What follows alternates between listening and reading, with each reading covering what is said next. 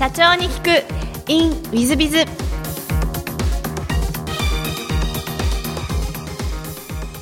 本日の社長に聞くインウィズビズは、えー著者としてもセミナー講師とも大変有名な和田博美様でございらっしゃいます。まずは経歴をご紹介いたします。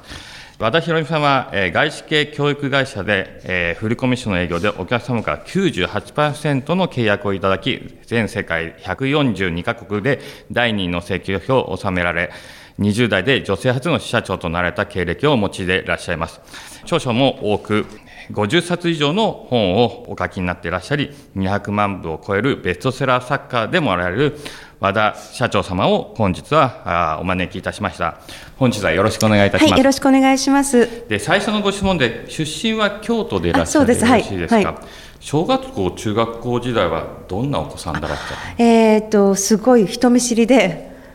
引っ込み思案でおとなしくって人と喋れないような子供だったんですよ。あれ？あの今のご様子とちょっと違う感じなんですが、でも変身してるので、だいぶ大人になってから今でも根っこにちょっとそういう部分あって、はい。ちょっとパーティー苦手とか、あそういうのはあのまだありますね、はい。あそうですか、ええじゃあ名刺交換かとかあんまりお好きじゃない一応やるんですけど、はい。あの一応社会人っていうか仕事の仕事の社長なのでやるんですけどでもほっといて何も仕事がなかったら部屋にこもっちゃう人です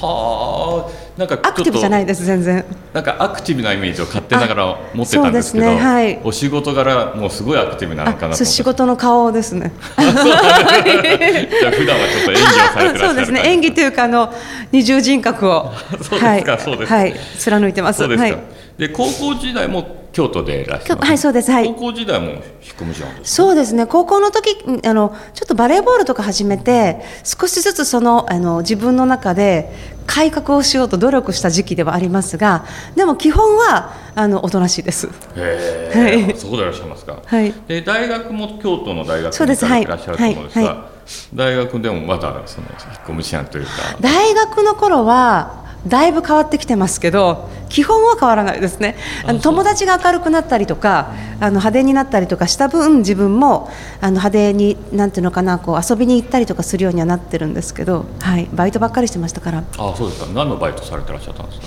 えっ、とホテルの配膳のバイトをしてました、はい、時給がいいので、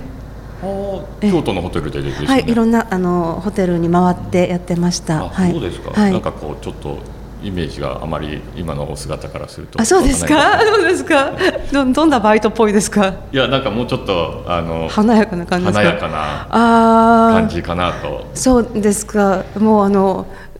そうそうですね。ホテルの配膳のバイトって学生なのに1300円くらいもらえるんですよ。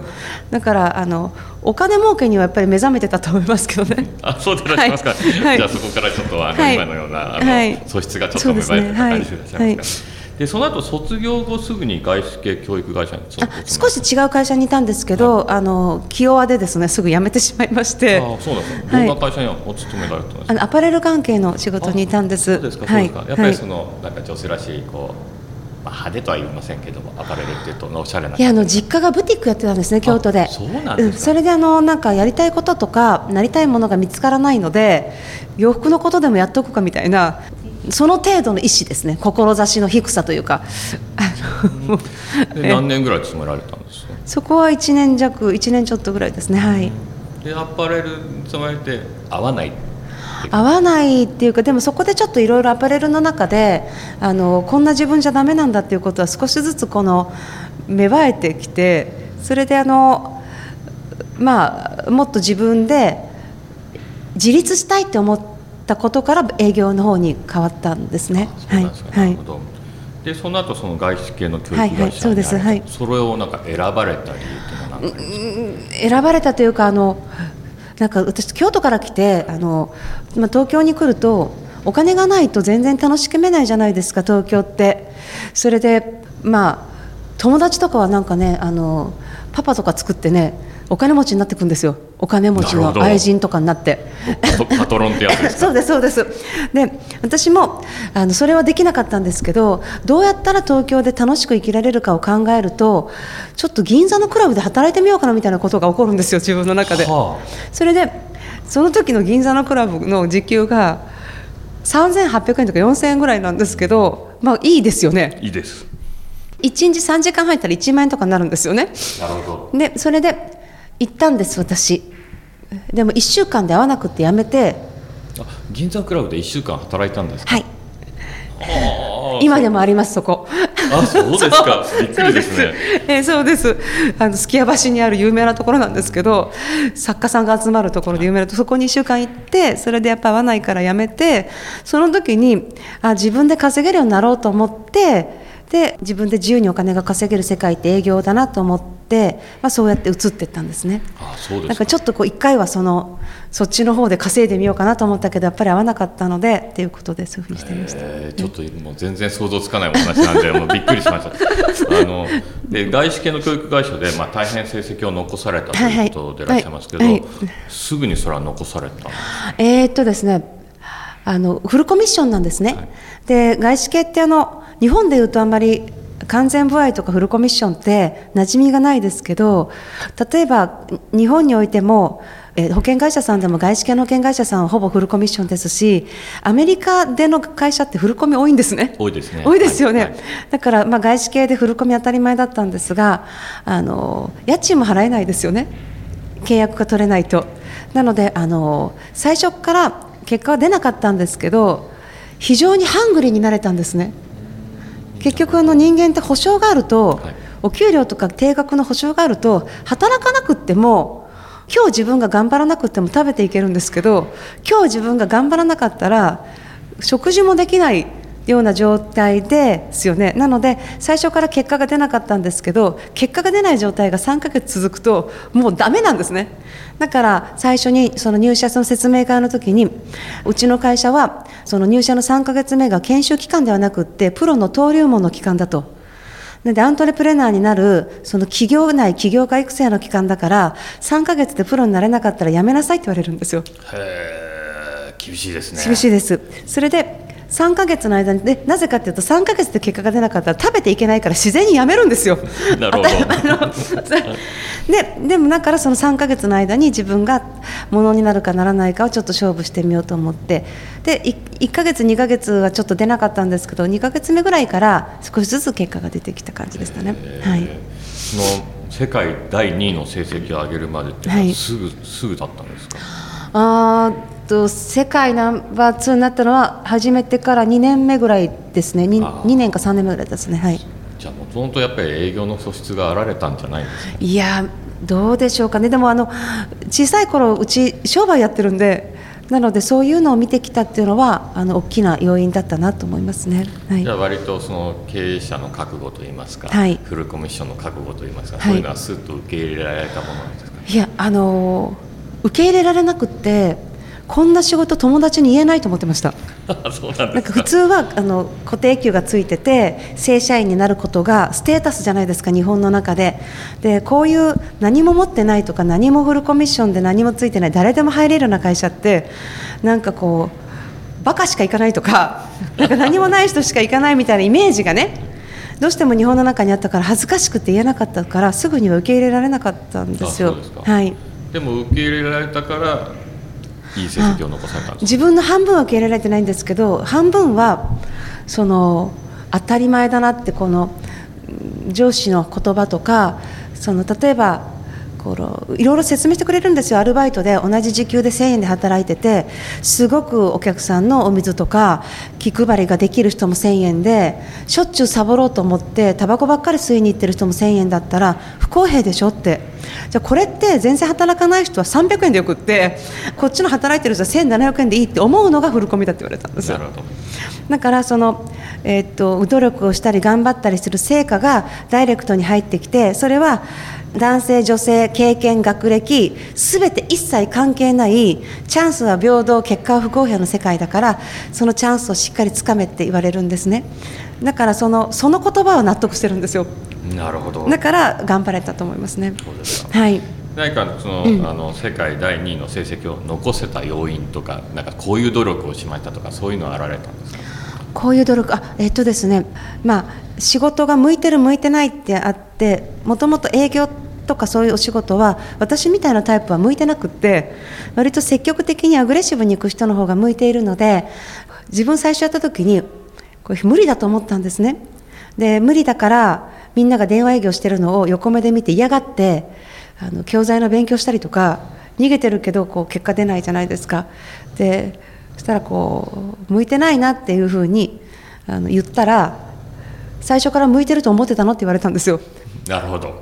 それで最初から向いてる仕事をしたって意味ないって。最初から全然向いてない仕事をすることが人間の伸びしろを伸ばすからもしそれを今君が向いてないと思うんだったらそれが向くようになった時に相当力つくよって言われたんですよ。で私単純なんでそういうこと言われるとははーってなるんですね。なるほど。だから本当にその自分の長所は単純で素直だったっていうのだけが取り柄で言われてそういうふうにこう思ってその時にあのじゃあどうしたらいいかなと思った時にあの市場は一緒商品は一緒で結果が違うっていうのは個人差ですよね、じゃあなぜ A さんは出て B さんが出ないか。なぜ A さんがトップで B さんが最下位なのかっていうのは商品も同じなのにっていうと、まあ、行動量が違う。あと人間性が違う。あと喋り方態度あ、うん、好かれてるか嫌われてるかとかいろんな要因があるんですけどそれを研究しないといけないと思って私が工夫したのは徹底研究です。売れてる人の。はあ。売れてる人をベンチマークみたいなそうです。め見に行くんです。あ見にも行った見にんですか？電話かけて録音機を持ってレコーダーを持っていくんです。その人がお客さんと接客してるのを喫茶店とかだったら喫茶店に忍び込んで、あのもう本当に探偵みたいですね。はでそれぐらいあのなんでしょうハングリーだったっていうか結果を残すっていうのはその結果が出てる人を羨ましいと思うんじゃなくって真似してみようと思うことしか変えられないので真似するにはどうしたらいいかっていうことで自分の足りないものを補おうと思ってそれを見に行ったんです。あへえ何人ぐらい見に行かれたんですか？あでもあの45人見ればもう共通項が分かるのであの売れてない営業マンとかにもよく言うんですけどなんで勉強しないのかなと思ってであの人すごいとかって言いながらすごい人見に行こうとしないし真似もしようとしないし営業に限らずいろんな仕事で言えませんか？なんかすごい優秀な人を見てあの人違うよなとかって悪口言う人いるじゃないですか、はい。なんかでも見てその人真似たら自分もそれになれるのにやらない人が多いと思ってだから今よく言ってるんですよ真似した方がいいって。で私は真似して自分の持ってるものとそのあその人たちから学んだものを自分の中でコラボしてオリジナリティを作っていったって感じでした。なるほど、はい。大変勉強になるお話あそうですか。多分全国の経営者がなるほどっておってると思うんですけども。はい。3分コンサルティング。w i b i z が社長の悩みを解決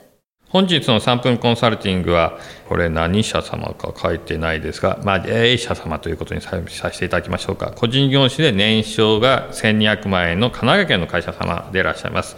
えー私は自宅でエステサロンを開いている個人業主です。結婚出産を機に自宅スキルを生かしてできることを仕事にしたいと思い8年前に開業しました。メディアの取り替えリピーターのお客様も増えた分サロン自体はおかげさまで順調に運営できております。ただあるきっかけがあり、今後はこれまでの自分の経験を生かして、ゼロから自宅サロンを始める女性向けのサロンコンサルトを柱にする予定で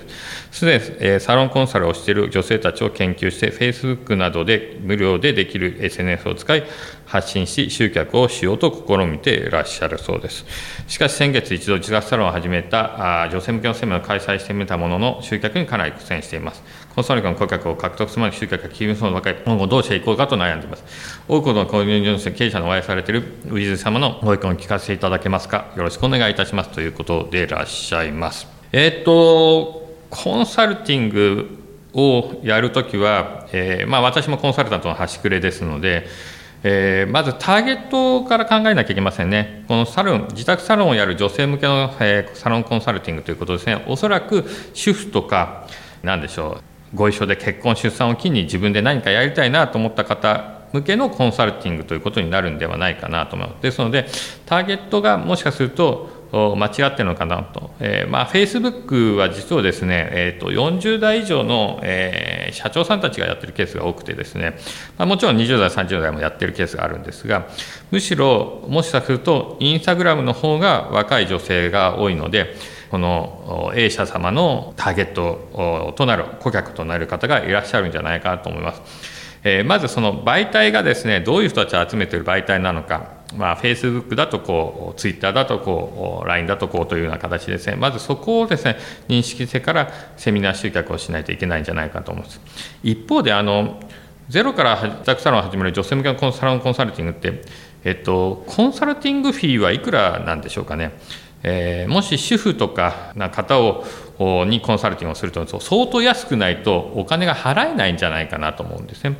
まあ、そうなってくるとですねコンサルティングでいいのかなと。で教えることができるんだそして儲かってるんだということであるならばむしろであるならばこれはフランチャイズ化とか代理店化とかそういうことをして広げていくことを考えられた方がいいんじゃないかなと思います。フランチャイズビジネスというのは実を言うと店舗の運営ノウハウと、えー、コンサルティングのノウハウとこの2つが車の両輪となっている事業でございます。えー、つまり初めてやる方に店舗の運営ノウハウをお渡ししそしてご指導をすることで、え、収益を出すことで、え、ロイヤリティをもらっていくというものがフランチャイズビジネスの車の両輪となっています。もちろんこれ以外に、まあ、看板ブランド料であったりその商品開発本部が商品開発やサービス開発ノウハウ開発をしていくなどいろんな機能があるわけですが、えー、一番重要なあの両輪は店舗の運営ノウハウと、え、ある意味コンサルティング能力が必要になってくると。そう考えるならばえー、御社はこれはフランチャイズ化というのも考えられた方がいいんじゃないかなと。でそうするとコンサルティングフィーが、まあ、に当たるものがロイヤリティに当たる部分がありますけども、えー、そこがもらえるようになってくると。つまりコンサルティングフィーだと払えなかったものがフランチャイズ化だと払えるようになってくるそういうふうに考えられますので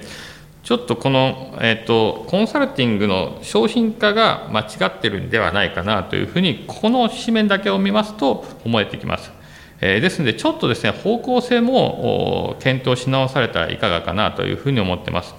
まあ、集客のことだけを考えれば、えー、Facebook なのか、インスタグラムなのか、ツイッターなのか、まあ、いろんな媒体があられますが、そこのターゲット層を考えなきゃいけないですし、むしろコンサルティングというものをやるんであるならば、えー、やっぱりお金を払っていただけるお客様にコンサルティングを仕掛けた方がいいので、もしかすると、そこのターゲットから、もしくは商品化から間違っている可能性がございますので、そこまで見直して、えー、やられてもいいんじゃないかなと思います。まあ、もう一つ言いますと、自宅サロン、女性向けサロンコンサルティングというよりは、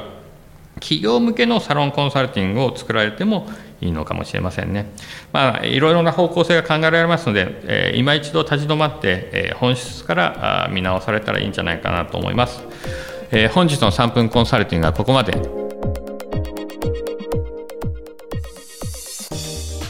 最後までお聞きいただきまして誠にありがとうございました。本日のポッドキャストはここまでになります。また来週お楽しみに。